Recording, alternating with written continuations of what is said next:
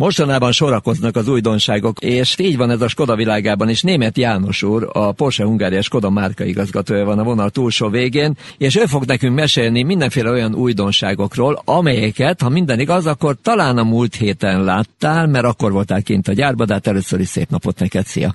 Szervusz, köszöntöm a hallgatókat. Igen, köszönöm a felvezetést. Valóban a múlt héten Prágába látogattunk, nem csak én és a kollégáim, hanem a márkakereskedői hálózatunknak az összes tagját, vezetőit, tulajdonosait is meghívtuk erre az eseményre. Egy világkereskedői konferenciára, amelyet magas Skoda gyár szervez ilyen vetésforgóban gyakorlatilag minden ország számára hiszen az adta ennek az apropóját, hogy nagyon jelentős változások vannak a Skoda házatáján. Bizonyára a kedves hallgatók közül is sokakhoz eljutott már a hír, hogy egy arculati megújulás is kezdődik azzal, hogy elfogadták a Skoda autónak a 2030-ig tartó Next Level stratégiáját és üzletfejlesztési tervét, és ennek volt egy konferenciája, és egy nyilvánvalóan egy termék bemutatóval egybekötött eseménye Prágában a múlt héten, ahol sok újdonságot láthattunk. Az első, ami ugye megjelent már széles körben a sajtóban, médiában. Ez a Vision 7S vagy 7S tanulmány, amely egy 5 métert meghaladó hosszúságú, 6 plusz 1 vagy 7 üléses, tisztán elektromos hajtású nagyméretű SUV, amelyen bemutatták a modern Solidnak nevezett új formavilágot. Ugye gyakran hallom, vagy tapasztalom, hogy a szolidot azt nem helyesen fordítják magyarra, eznek semmi köze nincs a magyar szolid szóhoz, hanem ez inkább egyfajta szilárd, tömör, robosztus fejezést takar, és ez lesz jellemző a Skodának az új formavilágára, magyarán, hogy a, az SUV-kra, szabadidőkre, terepjárókra hajazó, ám bár nyilván nem szigorúan kemény terepre, hanem hétköznapi használatra megfelelő géperműveket szeretnének gyártani, amelyek elnyerik a vásárlóinknak, illetve a célcsoportnak az ízlésvilágát. Mind a mellett, hogy megtartja a Skodára jellemző Simply Clever hasznos ötleteket, ergonómiát és térkínálatot. Ha megengeded, akkor egy rövid zene, és a zene után akkor valahonnan innen folytatjuk.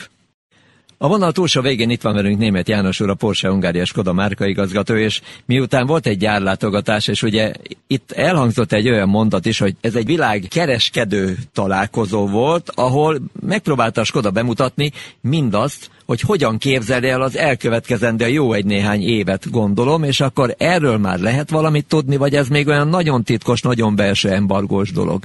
Hát valamit lehet tudni nyilván, és ezt szándékozik bemutatni az előbb említett Vision 7S modell, elsősorban az új formavilágot, de azt is lehet tudni, hogy a Skoda autó a Volkswagen csoport részeként a jövőt azt elektromosan képzeli el. 2030-ra azt tervezi, hogy a teljes palettájának a 70%-át már elektromos meghajtású gépjárművek fogják kitenni, ezért gyorsítja is az elektromos autóknak a piacra dobását.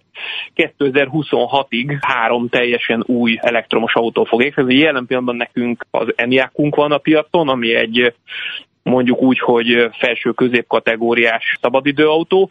Ennek érkezik most a QP változata, holnapi napon fogjuk kitenni a konfigurátorba, illetve az árát nyilvánosságra hozni, gyakorlatilag a rendelhetőségét megkezdeni.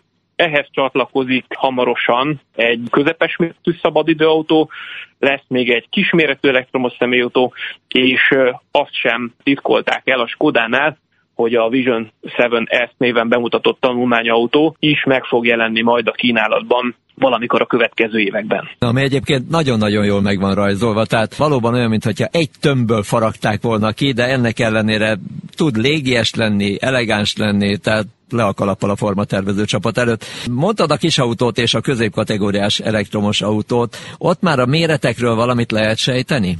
Mi már a kész autókat is láthattuk. Lehet sejteni, igen. Gyakorlatilag arról van szó, hogy a szabadidőautó az a jelenleg palettánkon lévő karoknak a megfelelője, annak a tőle formailag nagyon drasztikusan eltérő, de méretben az az osztály, ami érkezik.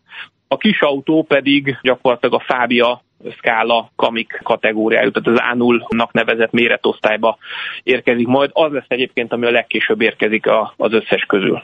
Pedig az egy nagyon-nagyon ütős piaci jelenlétet tud majd hozni, mert az pont az a méretosztály, amit nagyon sokan keresnek, és pont abban a méretosztályban dolgoznak nagyon kevesen, általában mindenki próbál egy kicsit följebb pozícionálni, miközben alaphelyzetből ugye a Fábiának megvan a maga vásárlói rétege, egész Európában nem véletlenül népszerű az autó.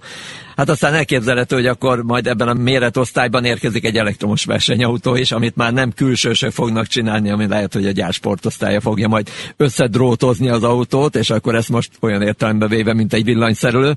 Szóval érdekes lesz mindenképpen, kíváncsi leszek majd ezekre az elektromos verziókra. Hát annak idején ugye, amikor az e-apot egy kicsit skodásították, és Citigo néven megjelent az elektromos változata is, mert ugye annak azért volt benzines változata, régebben, sőt, mi több, még háromajtó Citigóval is lehet találkozni.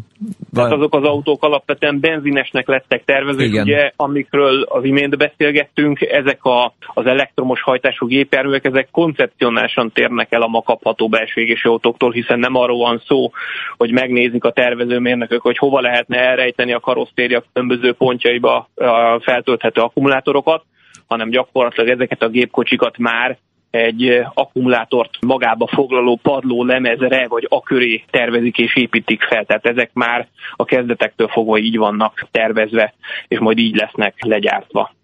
Kíváncsian várom majd ezeket az autókat, mert mondom csak visszakanyarodva kicsit a Citigo-hoz, hát pillanatok alatt kapkodták el az autót, mind a cukrot, és mind a mai napig egyébként nagyon-nagyon népszerű. Annyi, hogy megvan a kuriózum értéke, mert hogy a gyártást abba hagyták, tehát ha valakinek van ilyen, akkor szerintem az mindenképpen számolhat arra, hogy lehet, hogy kettő forinttal többet fog érni, mint egy EAP, amiben azért Igen, lényegesen elég több van. Jól, elég jól tartják az értéküket ezek az autók, mint ahogy most ugye az autók drágulása miatt a piacon egyébként is az autóknak az értéktartása az meglepően jó, illetve amiatt, hogy a legtöbb gyártó az hiánya küzd, és nem tud annyi gépjárművet legyártani, mint amennyire a piacokon szükség lenne. Ez most erősítette az autóknak az értéktartását. Viszont visszakanyarodom még az arculatnak a megújulása. Az Várj egy pillanatra, ha megengeded, akkor mielőtt még kanyarodunk egyet, akkor keresünk egy zenét, és utána jöjjön a kanyar. A zene után újra itt vagyunk, és itt van velünk Német János úr, a Porsche Hungária Skoda márka igazgató, és abban maradtunk, hogy kanyargunk egy kicsit. Kanyargunk mégpedig len a márka logójához, hiszen az embléma egy szintén nagyon komoly megújuláson megy keresztül. Ez a szárnyas mm, fejdísz, ami ma az autóink orrán található meg. Ez a jövőben fokozatosan onnan el fog tűnni, sőt a kormánykerékről is. Helyette a Skoda felirat fog megjelenni mind a motorháztetőn, mind a kormánykeréken. Természetesen a vállalati identifikációban a szárnyas nyíl az megmaradt továbbra is, de az autókon már eh, például csak eh, a felniknek a közepén fog megjelenni, illetve egyéb kommunikációs elemeken, magán a típusokon már a Skoda felirat fog szerepelni, megújultan, Többen kérdezték, hogy mit jelent az a kis kalapocska az S betűnek a tetején. Ez a cseh helyes írás szerint az S betűt így kell írni, és ezt a kalapocskát, amit csehül egyébként hatcheknek hívnak, ezt bele fogják sűjeszteni az S kezdőbetűnek a, a tetejébe, gyakorlatilag az S-nek a felső kunkorulata, nem tudom, hogy mondjam, ugye vizuálisan nehéz rádión keresztül ezeket magyarázni, gyakorlatilag a felső részébe ezt a kalapocskát bele fogják sűjeszteni több mint száz design terv közül választották ki egyébként a végső változatot, hogy egy új, modern, a márka megújulását szimbolizáló emblémát sikerüljön megalkotni. Hát akkor egy érdekes világ vár azokra, akik a Skoda márka hívei, és szerintem nagyon sokan vannak.